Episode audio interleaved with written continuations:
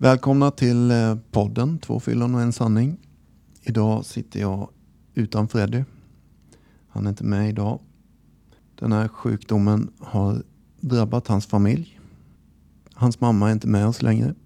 Och det här avsnittet eh, är tillägnat till honom och alla er som lider av den här sjukdomen.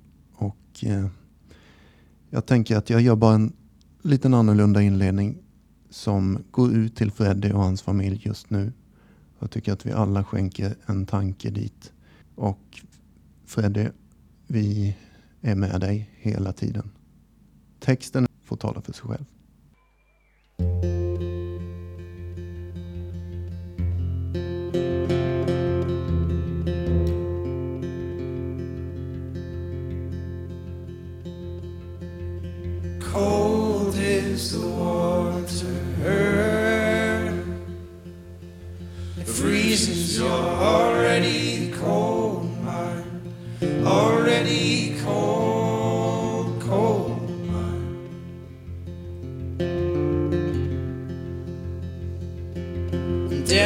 Is at your doorstep.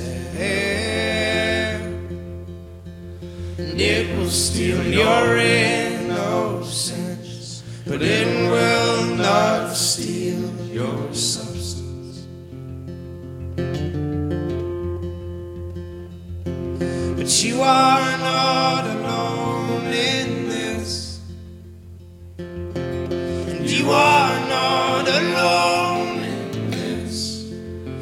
Brothers, we will stand and we'll hold your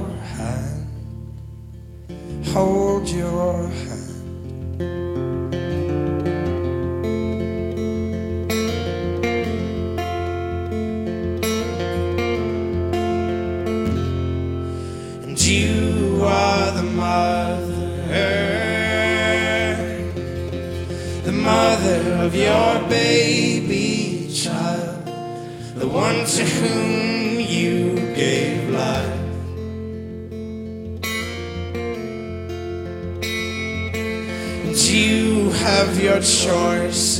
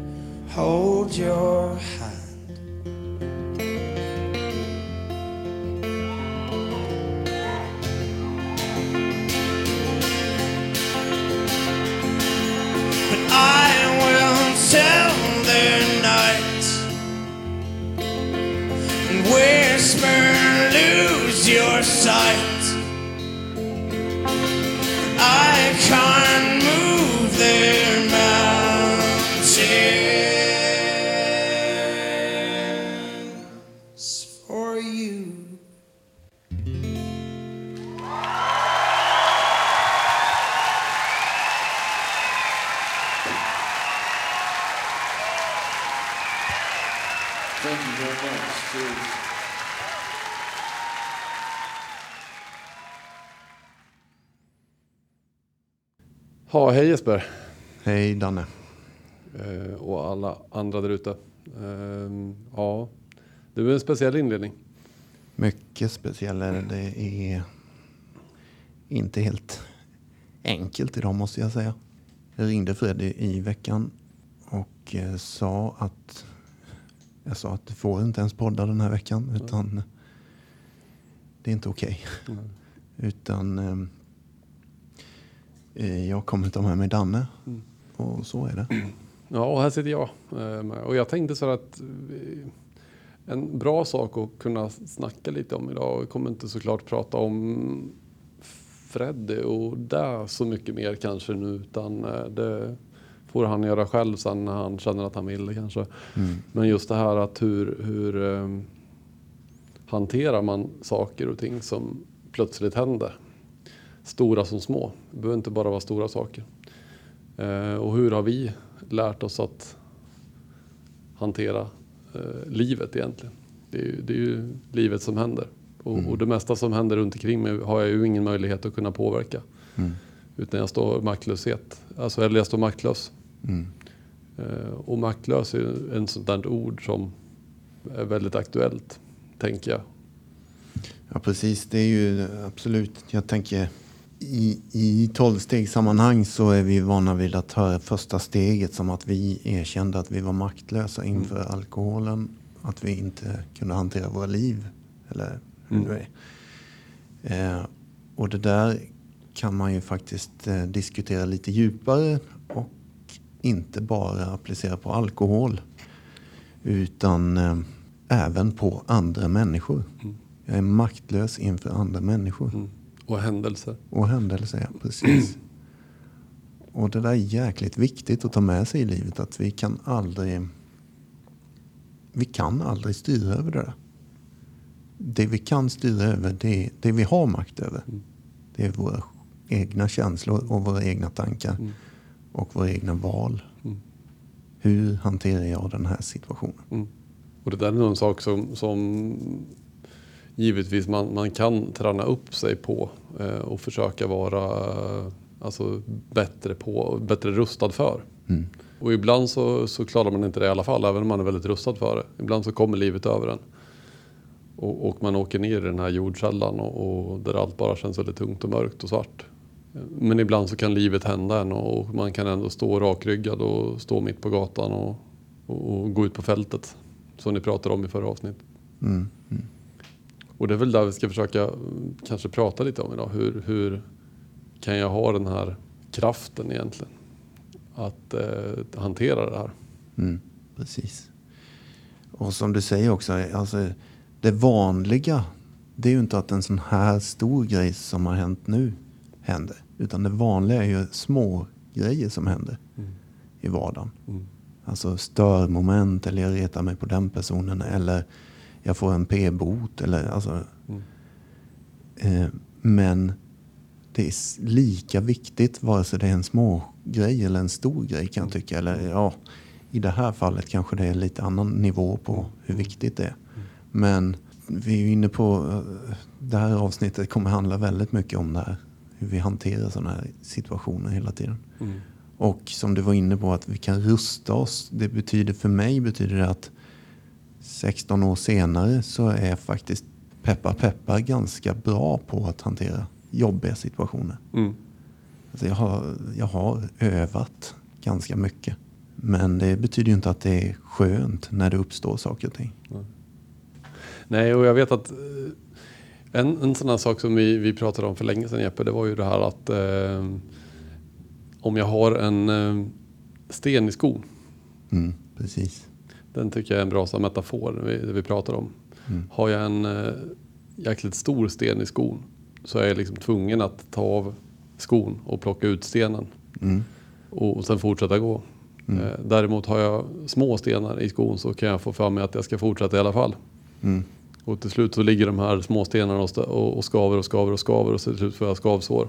mm, Och det gör ont i alla fall. Och det är väl lite det som jag tänker, ja, vi, vi pratar om att de här små sakerna som händer är ibland kanske det som kan besvära oss. Eh, längre. ja, längre. Eller det, och jag tänker ju så här att det är de jag också tror att vi har kontroll på. Mm, just så det. det här kan jag styra lite mer över.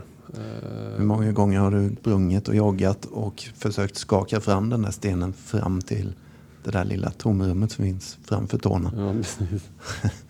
Det är verkligen slående hur man försöker kontrollera Ja. de där små stenarna. Ja, som, som barnens skor innanför dörren när jag kommer hem.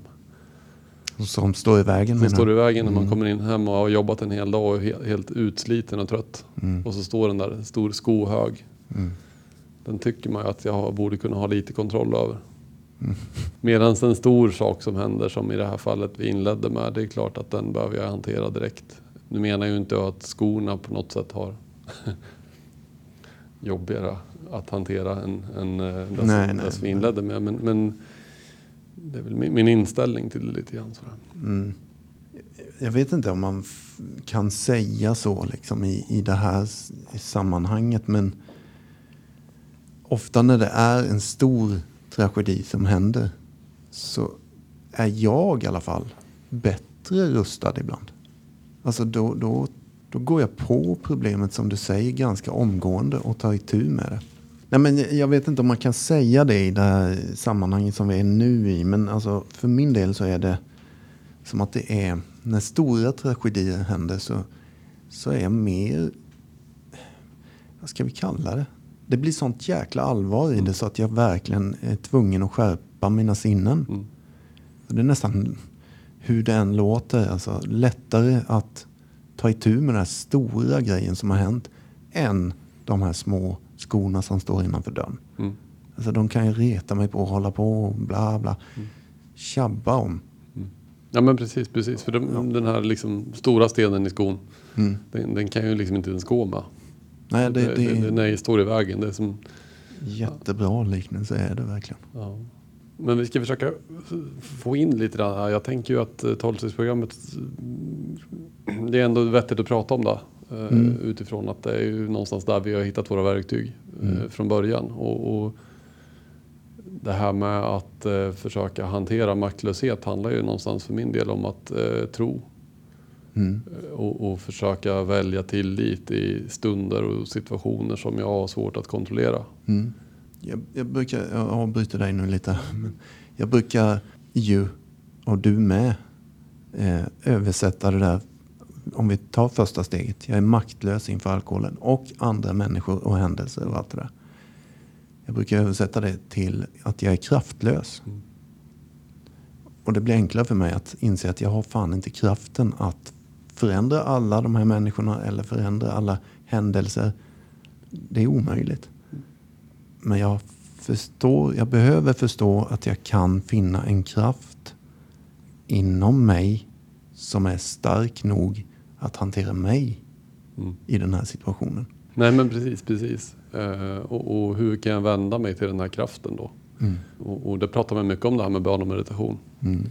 Att, att be om en kraft att, att kunna hantera det här som är nu. Ge mig styrkan eh, och försöka vända mig till det jag nu vill tro på. Mm. Vissa går till kyrkan och det har jag respekt för. Eh, Även om inte det har varit min väg. Jag gillar ju att komma upp på bergen eller in i skogen eller ut på havet. Mm. Där hittar jag kraft. Och jag tror att det är viktigt för, jag tror det är människor söker Mm. idag. Sin egen lilla grotta och oas där man kan tanka sin egen kraft. Och det är, det är viktigt tror jag. Mm. Eh, Att, att be om den här styrkan, att eh, ja, rida ut det här nu som, som händer. Mm. Ehm, och, och jag brukar också det här eh, försöka att det här med tillit nämnde jag ju. Mm. Som egentligen då kanske ligger på steg nummer tre om man ska prata tolvstegsprogrammet. Mm. Och, och det är väl egentligen oviktigt i ett sånt här sammanhang kanske vilket nummer på steg det är så vi lägger det åt sidan. Men just det här att välja att tro på att det här kommer att ordna sig eller det finns någonting gott i det här. Det finns någon mening med det.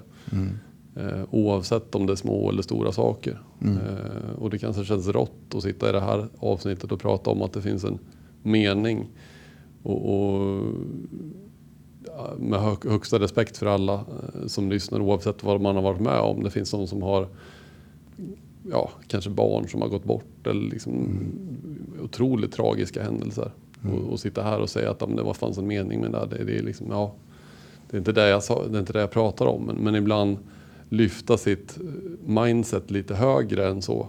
Och tänka att ja, men det, det kanske finns någonting som jag ska gå igenom. En prövning eller någonting som gör att eh, Man kan välja att eh, liksom läsa sig själv, alltså och lära sig själv, ja, som vi säger från början, hantera livet på livets villkor egentligen. ja men precis, precis. Detta händer. Ja. Det jag har förmåga till, det är att hantera mig Mm. I situationen. Det andra händer. Mm. Det har jag ingen kraft att Exakt. stoppa. Exakt. Och jag kanske inte alltid behöver gå och försöka hitta, jag har slutat med det i alla fall. Mm. Varför händer det här? Alltså gå och leta en mening med saker och ting. Det är ju inte det, men menas att. Mm. Ja men just det, det var det jag menar som du är inne på där. Att det har alltid varit viktigt för mig att se, nej, men det blir mer, eh, ska vi kalla det, givande att läsa livet på det sättet. Mm. Att, det, att välja att det kanske finns en mening. Ja. Hur jävligt det än känns att tänka så just nu. Mm. Så blir det lite mer givande Mm. i stunden. Exakt. Och i, när det kommer till de här stora sakerna så kanske det inte går att se eller tänka att det finns en mening med det. Men att försöka ha tilliten till att det gör det. Mm. Mm. Och en förtröstan liksom i att eh, någonting ska komma ur det här. Och, och, och försöka att förlika mig med det som har hänt. Mm. Alltså komma till den här acceptansen som, som är så svår. Mm. Ehm, och, och det får ju ta tid. Det är såklart att man går igenom, när det händer stora saker, att jag går igenom de här olika faserna av, ja, först blir jag chockad och sen så blir jag arg kanske och förbannad. Mm. Och sen, eller innan det så kanske jag förnekar att det har hänt också såklart. Eh, Men sen kanske jag går över och blir arg. Eh, Och sen kanske jag kommer till den här grundkänslan att jag blir faktiskt ledsen. Mm. Men sen är det viktigt det här att försöka, för att jag ska kunna komma ut på andra sidan sen, att försöka komma till någon form av förståelse, acceptans eh, och förlikning. Mm. Eh, Men det är väl också, du kanske sa det nu utan att jag hörde det, men det är väl, det är väl den psykologiska gången som, som det går i en sån här situation. Eller en, alltså, vad sa du? Förnekelse, Ja, chock, chock förnekelse, och sen ilska. ilska. Ja. Och sen kommer då förmodligen förståelse och acceptans. Ja. Och leds, eller ledsenhet och att Ledsen, jag faktiskt blir, ja. känner känslan så. Att jag äntligen gråter, ja. Ja. Och det kan gå på tio sekunder hela det här förloppet. Eller så kan det gå på tio dagar. Eller, Eller så går det inte alls. nej, Utan att jag fastnar i ilska. ja precis. Men det är rätt skönt kan jag tycka att inse att så går gången, alltså i psyket. Ja. Och, och det är okej. Ja, precis. Sen så tror jag att de flesta som, som någonstans bearbetar saker och tar sig ur det och det många lyfter, det är ju det här viktigt att, att jag inte faller offer. Att jag tar mig ur offerkänslan förr eller senare. Mm. För den kan, vara, den kan givetvis vara nära till hands. Oh ja. Det måste inte bli så, men den, den ligger ju där och ruvar lite så. Mm. Eh, och det är inget bra tillstånd alls. Nej. Det, det sabbar egentligen Mm. det goda. Mm. Ja. Och, att välja välja det här med liksom förlåtelse eller förståelse oavsett vad det är man har varit med om. Liksom. Jag hade en eh, polare till mig när jag var tonåring som han körde ihjäl sin eh, kusin. Mm. De smällde i 200 kilometer i timmen in i centrala Katrineholm. Det har vi aldrig pratat om känner jag. Nej, vi får den nu. Ja, ja. Eh, Jag var inte inblandad. Det var, ingen, det var ingen jättenära kompis till mig var det inte. Men jag kände båda, båda två. Mm. Både han som gick bort och han som körde. Mm. Problemet blev ju för, för um, offret, han som dog och hans familj då, som skulle liksom hantera en brorson i det här fallet. Som var den som var förövaren också. Men hur de ganska snabbt tog sig till, tog till sig hon som, han som körde bilen. Då. Mm. Och, och liksom sa, men vi har förlorat en, ett barn, vi ska inte förlora en till. Och, och, och liksom förlät det här ganska omgående så. Och jag tror inte det bara var ett sätt att de hade några godare hjärtan och annat. Liksom. Utan jag tror att det är en process som många måste komma till någonstans också. Mm. När det händer sådana här saker. För att det blir för jobbigt att bara hata. Eller att vara bitter eller att vara arg Mm. Mm. för länge. Till slut så tror jag att de flesta kommer till det här att vi måste göra det här för att gå- gå vidare för vår egen skull också. Mm. Det påminner mig lite om en, en person som vi båda har träffat under olika sammanhang. Som satt i fängelse för ett tag sedan. Men när han kom ut från fängelset, ganska långt fängelsestraff. Vi pratar ungefär 6-7 år, då kanske man kan förstå ungefär vad det handlar om. Och då kom han ut, jag har inte sett honom då på så många år. Jag kände inte igen honom ens. Tills han började prata, då hörde jag hans röst. Och eh, då hör jag ju en helt annan person än den jag kände en gång i tiden. En mycket lugnare, tryggare, kärleksfullare person då. Så jag frågade honom, där, vad, vad är, vad, herregud, jag, inte, jag kramade om honom och allt det där. Vad, vad har hänt? Vad är det som har hänt och vad är det som har hänt med dig? För du är helt förändrad.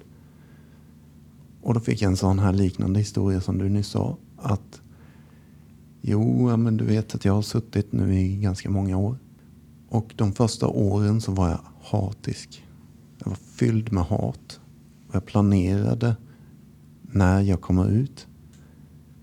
Två personer sa han. De ska bort. Det hade han i sitt huvud. Varje dag från han vaknade till han somnade. Hur han planerar, hur han ska få bort dem. Och hur man inte ska lämna några spår efter sig. Bla bla bla, hur han ska göra det. För de har, gjort, de har begått något mot honom som är oförlåtligt. Det sa han inte vad. Men de har gjort saker som man kan inte förlåta det. Så han planerar detta varje dag. Fylld med hat, bitterhet och allt det där. Eh, och går där på rasterna och i fängelset och i cellen och allt det där. Tills en dag när han beskriver det som jag står inte ut längre. Och tänka på det här. Från att jag vaknar till att jag somnar. Det är inget skönt tillstånd överhuvudtaget. Det är första gången som han beskrev det som han gick ner på knä på riktigt. Och då blev det, de hade ju en präst på fängelset och sådär. Det är ju ganska vanligt. Mm. Så det var ju kristna termer, det spelar ingen roll. Han går ner på knä vid stängslet ute på den här gården där de får gå. Och bara sätter sig. Gud, om du finns. Snälla befria mig från de här tankarna. Jag orkar inte höra det längre. Jag vill må bra igen. Då berättade han för mig. Sen gick jag och la mig. Nästa dag så var tankarna borta. Jag har aldrig känt så sen dess. Och då levde han alltså i fängelset några år till utan de tankarna. Och det där är ju en historia för sig. Det är alltså, Mm. Men det är ju ett ytterligare bevis på. Jag tror att när man har hatat tillräckligt länge och tillräckligt mycket så, så har man inte plats för det. mm, Och ibland så tror jag ju att det här med den yttersta kärleken som är den kanske yttersta känslan i positiv bemärkelse Mm. och den yttersta känslan i yttersta hatet då. mm, Att någonstans så möts de i en cirkel mm, istället. De är inte så långt borta från varandra som man tror. mm, Utan att när det totala mörkaste hatet liksom övergår någonstans så, så kanske det bara är kärlek som finns kvar. mm. Ja, jag, jag håller med. Det är, nej men det, det är verkligen, det känns som att det är något naturligt som bara är där inne och väntar. För att till slut står man inte ut alltså. Mm. Ja, det var ett sidospår så, men eh, Ja. jag tänker lite så här. Jag tänker lite minnen återigen. Det blir Mm. lite sånt där Danne och Jeppe avsnitt igen när vi vår resa. Men vi har, vi, har, vi har plöjt de här grejerna och gått igenom massa grejer. Mm. Såklart har jag varit med om saker Mm. och du har varit med om saker genom vår resa. Och vi har stått, vi har funnits för varandra dessutom. Mm. Eh, I allra högsta grad ibland. Mm. Eh, just nu känner jag att vi finns för varandra i den här situationen som har drabbat Freddy och vi finns för honom. Vi, Mm. Det var liksom tveklöst att du kom hit idag. Det var inget konstigt. Nej, Du precis. behövde knappt ställa frågan. Nej.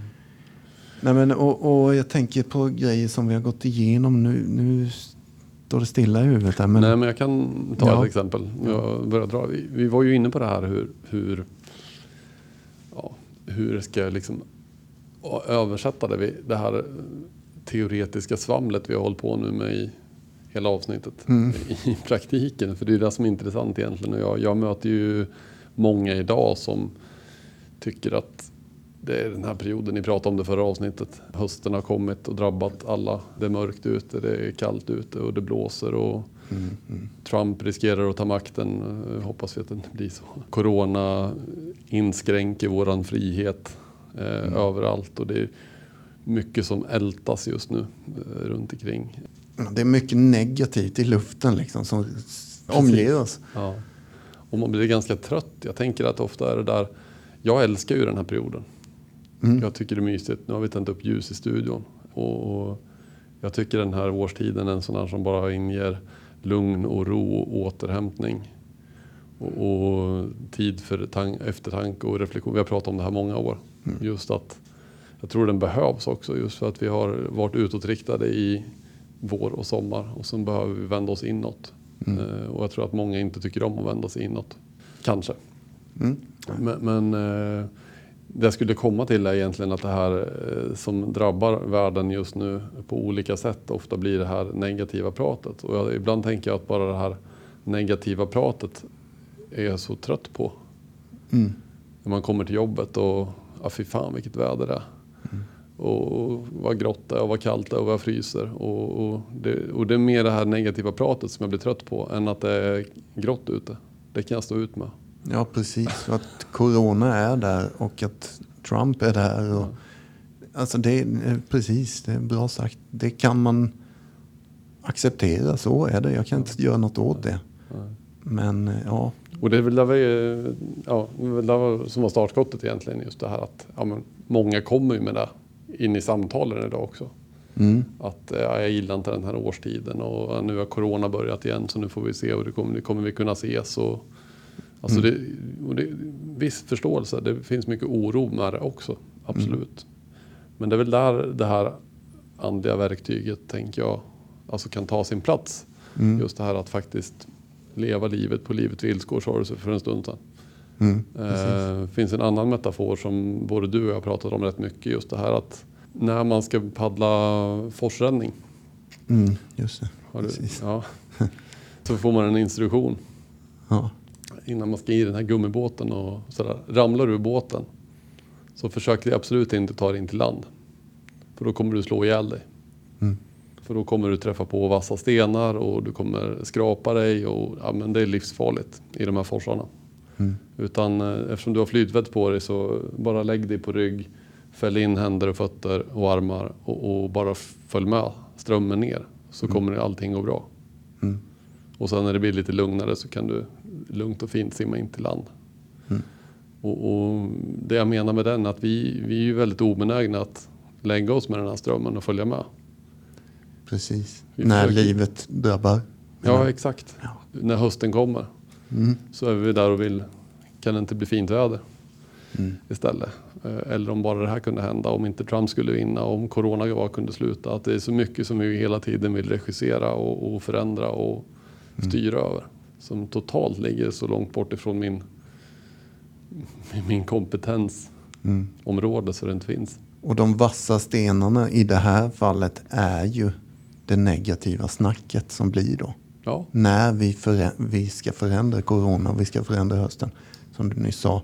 Eller det, fan vilket skitväder, bla bla bla bla. Mm. Det är ju de vassa stenarna i det här exemplet. ja, Istället då för att, som du säger, ja. lägg dig ner, acceptera läget tills det lugnar sig. Och nu ska jag ta ett sånt där eget exempel. Mm. Eh, Jag vet att du har hört det, men det, är, det slås fortfarande över att det är rätt skönt. Och det här var en period när du och jag var inne i det här andliga spåret. Vi har ju nämnt det någon gång tidigare ju, att vi svävade omkring och en bit ovanför backen eh, under ett par år. Och, och, ja, men då hade vi det här. Vi sa ju att man kunde faktiskt träna upp den här andliga spänsten på något sätt. Absolut. Att faktiskt vara lite mer förberedd. Och eh, jag skulle in till eh, Äventyrscaféet i, in i Kalmar, vid badhuset och Ja, fika. simhallen där ja. simhallen. Så kom jag gående ut på gatan där. Och sen så såg jag ju att om jag bara hoppar igenom ena den här häcken så, så ska jag ju, går det fortare att ta mig till entrén.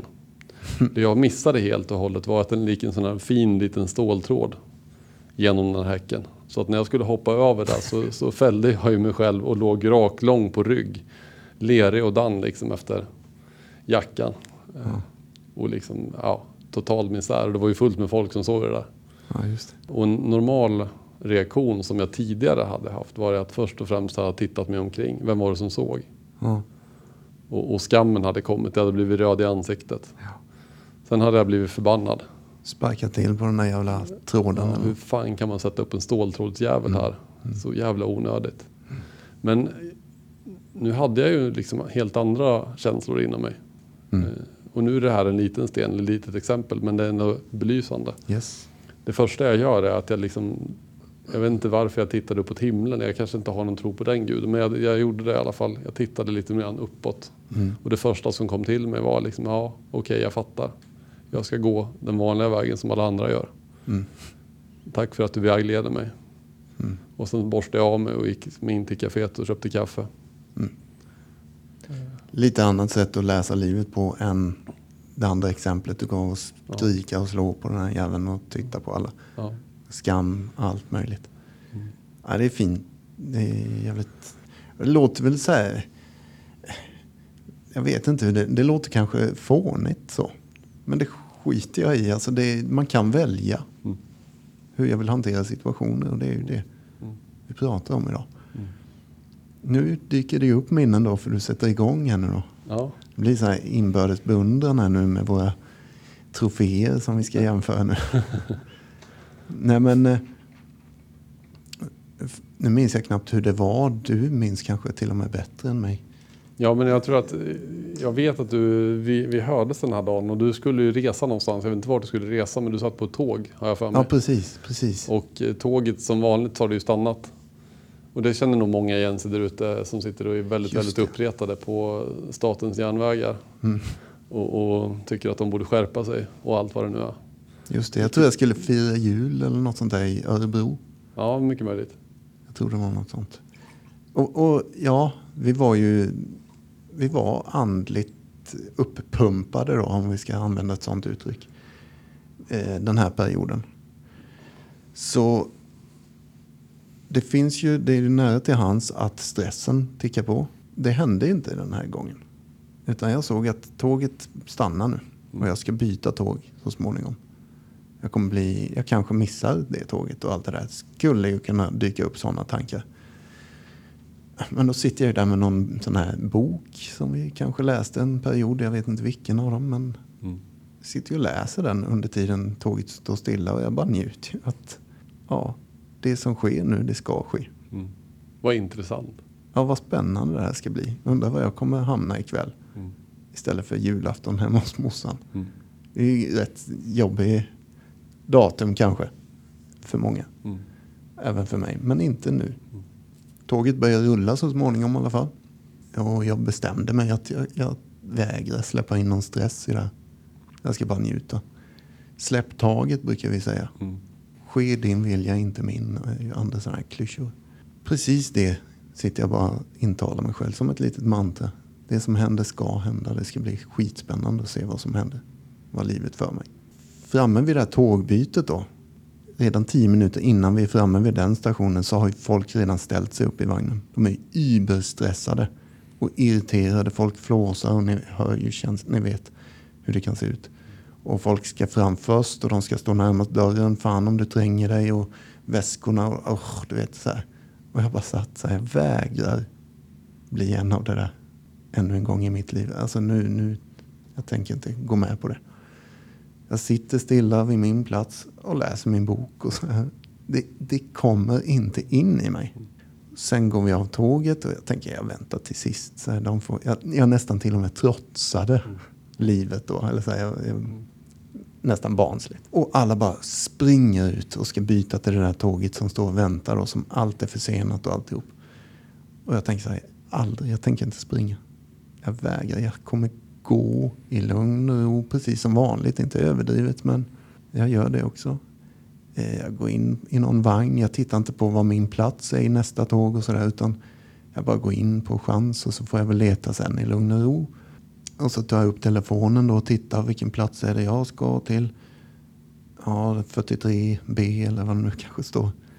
Så tittar jag, vad fan kan det vara då? Jaha, det är precis bredvid mig. Ja, vad bra, då sätter jag mig. Alltså det är, det är nästan överdrivet. Ni tror att jag hittar på henne, men det är exakt så här det hände. Mm. Och, Och jag- tåget börjar gå i lugn och ro. Och oftast är det ju så här som händer när man är i det här eh, modet. Ja, Att saker och ting ordnar sig. exakt. Eh, Och en del brukar ju säga att 90% av den oron jag känner i livet händer aldrig. Precis. Utan det är bara en massa förväntansångest. Och, och saker jag oroar mig för och stressar upp mig för. Och, eh, och det är väl det vi gör nu också. Vi har en, en helg snart som närmar sig med stormsteg. Mm. Eh, som väcker känslor för många. Och, och det är mycket oro. Mm. Hur ska det bli? Och nu ska vi träffas igen. Och, Du menar julen nu? Eller? Ja, jag menar julen. Och, och um, återigen där att försöka att välja att se med lite tillit på framtiden. Att ja, men det finns en plan där uppe, där ute, där nere. Eller inom mig, eller inom alla andra. Och om jag bara kan försöka vara lite mer passagerare i mitt liv. Och, och lita på att det som händer, det ska hända. Och de människorna jag ska möta, de kommer jag möta. Så, så kommer jag kunna njuta lite mer. Ja, precis. Och, jag tänker så här, eh, ja men hur fan sätter man sig i en sån tågsits som jag nyss pratade om? Eller den här eh, snubbla på en linje. Alltså, så enkelt är det ju inte kanske. Nej, men det är ju så. Det, det är ju ett jobb som ligger bakom. Alltså, kalla det vad man vill, det andliga gymmet. Eller alltså, Det går ju att träna upp som du sa där. Den andliga spänsten tycker jag är ett bra ord för det. Det är ju något man... Alltså det finns böcker, det finns självhjälpsböcker, det finns alla möjliga andliga vägledare som man kan ta hjälp av där. Och börja läsa livet på ett annat sätt. Men sen gäller det ju att testa det också. Använda det i praktiken i ens vardag. Och jag tror att jag säger i typ första avsnittet av den här podden så får jag frågan hur är man lycklig? Och det, det blir ju en ganska tung fråga att svara på. Men alltså den här, jag fick tidigt av, av min sponsor en uppgift att försök skriva ner det du har inom dig. Alltså, eh, han målar upp som en bild att du har en del av dig som är kärlek och en del av dig som är egot eller rädslor. Och, och då spaltar det ner den här innehållsförteckningen. Då. Kärlek det består av ärlighet, ödmjukhet, tolerans, förlåtelse, förståelse. Bla bla, tillit, tro, mod. Och den andra delen den består ju av rädsla, lögner, manipulation, hat, eh, brist på tillit, eh, lita inte på någon, misstänksamhet, eh, missunnsamhet, högmod, lättja, alltså massa sådana här lite mer negativt laddade ord. Då. Och varför jag säger detta nu då, det är ju för att det kan man ganska snabbt gå ut och testa. Gå ut och öva. Så klassiska exempel kan jag tycka i tolvstegsmöten som man kan höra när folk börjar träna på det här med ärlighet. Det är ju det här på ICA om du, du betalar dina varor så ser du att ja, de, har inte, de har glömt att slå in oxfilén här. Mm. Ja fan, den stoppar vi i påsen och sen går vi. Fan vad gött. Det känner nog många igen sig. Mm. Men då har du inte övat på den andliga spänsten. Kärlek består av ärlighet. Och om du vill öva på det så är det ett perfekt tillfälle att säga det. Du, du har inte slagit in oxfilén. Så får du betala 300 spänn eller vad- vad det nu kan kosta. Det kanske svider lite i plånboken. Men då har du övat på det andliga gymmet. Jag lovar att det kommer uppstå en känsla inombords som är god. Att du börjar le. Istället för att du kanske ler av, vad ska vi kalla det, lögnens leende. Där fick de jävlarna. För det, precis, för det man man tänker ofta på när man pratar om det här med lögner och manipulation. Det är att jag liksom ljuger för omgivningen och jag, nu klarar jag mig. Eller nu- de vet ju ingenting i alla fall. Och, Alltså det spelar ju inte dem någon roll, de har ändå så mycket pengar. Grejen är ju det att det här händer det är ju min, min relation med mig själv Yes. som jag förstör. Och det är väl den jag behöver bygga upp liksom för att få den här andliga spänsten. Och jag har bra eget exempel på det där med bussen till Smedby. På den tiden kostade den 18 kronor och jag åkte under lång tid för 12 kronor. Jag skulle från Norrliden så sa jag att jag skulle in till stan och kostade 12 spänn och skulle till Smedby kostade 18. Och sen satt jag ju bara kvar på bussen till Smedby och sparade 6 kronor. Tyckte att ja, men det var bra. Tills jag började förstå mer och mer av att men vänta nu. Det här känns ju inte riktigt rätt. Och det är liksom en liten futtig sak. Men redan efter så sa jag till busschauffören när jag ska till Smedby. Slängde upp 18 spänn. Och det som hände då det var ju att jag från eh, Kalmar central till Smedby så satt jag och var rätt avslappnad. Jag satt inte och tittade på om det skulle komma på någon kontrollant på bussen eller. För det är ju sånt där som hela Exakt. tiden följer med mig om jag tullar på det här med ärligheten. Och återigen, du lever livet på livets villkor. Mm. Du håller inte på att dribbla och ta genvägar som blir omvägar och allt det där. Men, och framför allt det där. De där pengarna, de skiter jag fullständigt i. I det här läget. Ja. Utan det är mig själv jag bryr mig om. Ja. Och likadant det här att eh, de här verktygen som vi båda två var väldigt bra på i början och försöker jobba på med fort, fortfarande. För det här är ju verktyg som man inte bara kan ta till vid en period i livet och sen sitter det. En del sätter sig mer och mer men det är liksom daglig Mm. grej. Jag vet att Mia Törnblom som, som vi har nämnt tidigare avsnitt förmodligen. Mm. Just det här med att det är som kondition. Ja, precis. Att jag ska, ut och springa ett maraton så kan jag ju träna upp mig för det och, och springa ett maraton. Mm. Men slutar jag sen att träna så kan jag inte springa ett maraton efter ett år igen. Och, så här Mycket. funkar precis samma sak med det här. Mm. Och med verktyg och redskap till det är ju det här med att försöka och skriva tacksamhetslistor. Det har ni pratat om Mm. rätt mycket. Men, men även det här att börja förmera mig själv med ja, men jag duger som jag Mm. eh, Titta sig själv i spegeln varje morgon. Ja. En skitbra sak. ja. Varje kväll också innan man går och lägger sig. Ja. Och om man får in det här varje dag. Mm. Eh, Själv hade jag ju en morgonrutin där jag tände ett ljus, läste en text, Mm. fattade ett beslut. Vad som än händer idag ska jag vara nykter. Men sen började jag lägga till mer och mer saker i det här. Och en sak var ju det här att vad som än händer idag så ska jag leva livet på livets vil- villkor. Mm. Lev och låt leva. Och då är det klart att när den här ståltråden satt i häcken så var det klart, jag hade ju liksom redan sagt det på morgonen.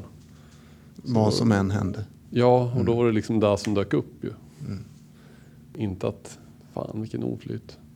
Det går att träna andliga muskler också. Exakt. Uppenbart. Ja, men så är det ju. Och, ja, men jag vet inte, vi, nu, det är kanske många små exempel här men det, det är inte så krångligare än så. Alltså, man får börja var man vill. Du kan börja med stora exempel också. Alltså, men varför inte ta sådana här saker och börja träna på om man vill det. Mm. Det, är, det, är vän, det som vän, du riskerar, Mm. Det är ett bra mående. Mm. Och att hantera livet jävligt bra. Och absolut, och grejen är ju inte alltid den att alla de här strategierna handlar om att jag ska undvika obehagliga känslor. Utan det handlar ju om också att jag faktiskt har modet att känna de här obehagliga känslorna som, som sorg. Om vi ska återknyta lite grann där vi startade. Mm. Att eh, men försöka fundera på, är jag arg i början och är jag liksom bitter och känner jag mycket maktlöshet och ställer massa frågor. Ja, men det, det är, det är okej att vara arg, var arg en stund. Mm. Men sen börjar jag liksom, ja men hur känns det bo- bortanför den här ilskan? Mm. Ja men, ska jag vara ledsen?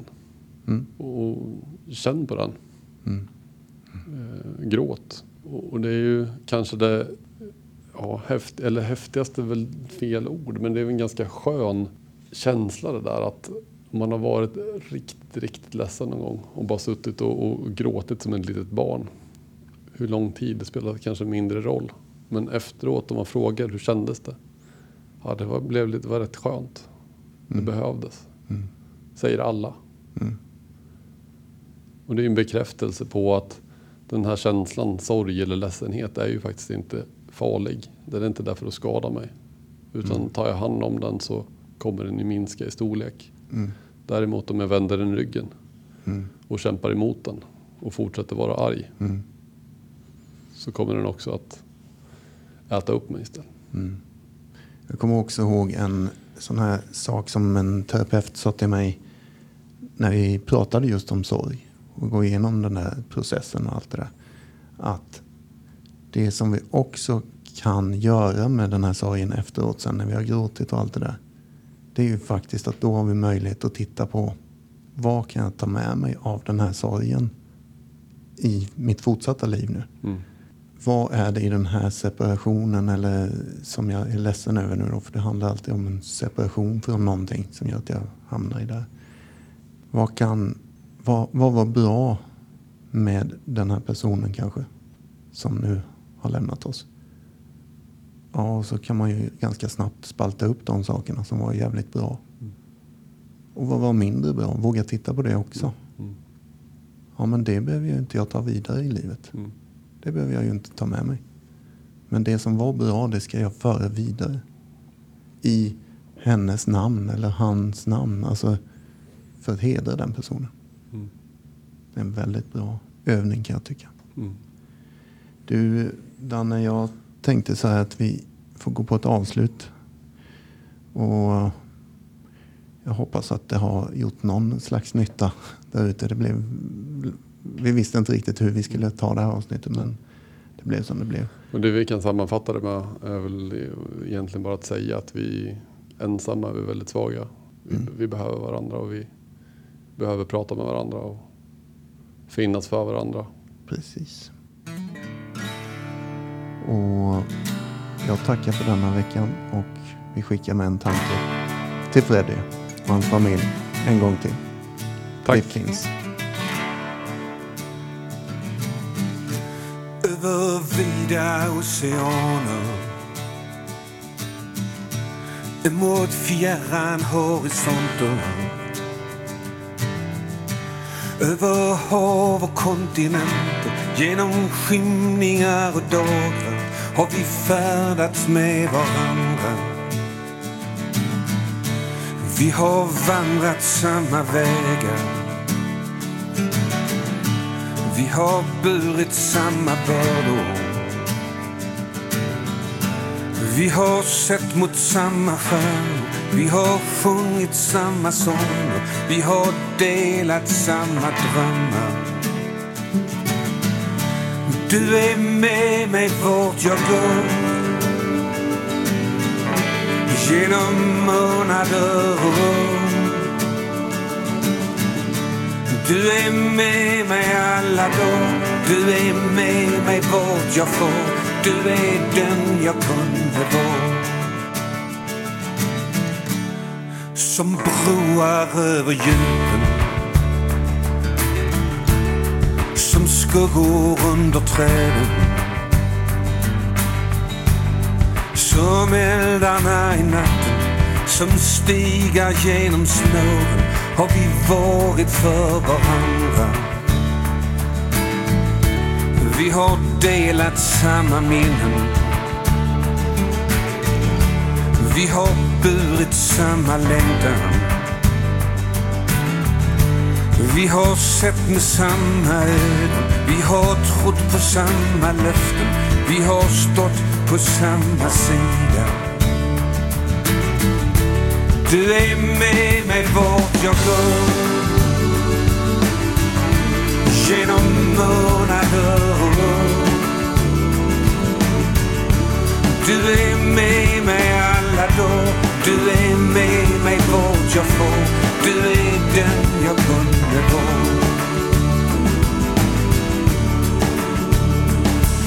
Och ingenting kan splittra oss. Och ingenting kan söndra oss. Och ingenting kan slita oss isär. Och ingenting kan få oss Att överge varann. Och stormar kanske tysta oss. Och skuggor kanske sluka oss. Och sorger kanske tvingar oss på knä.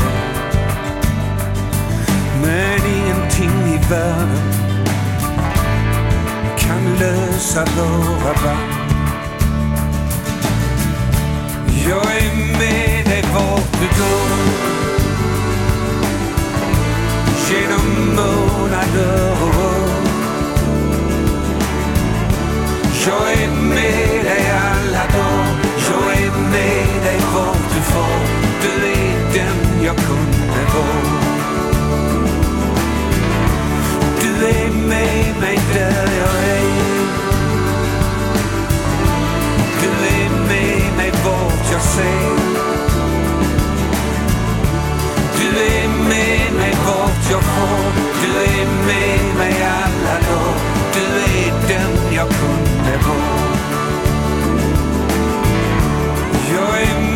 They è volto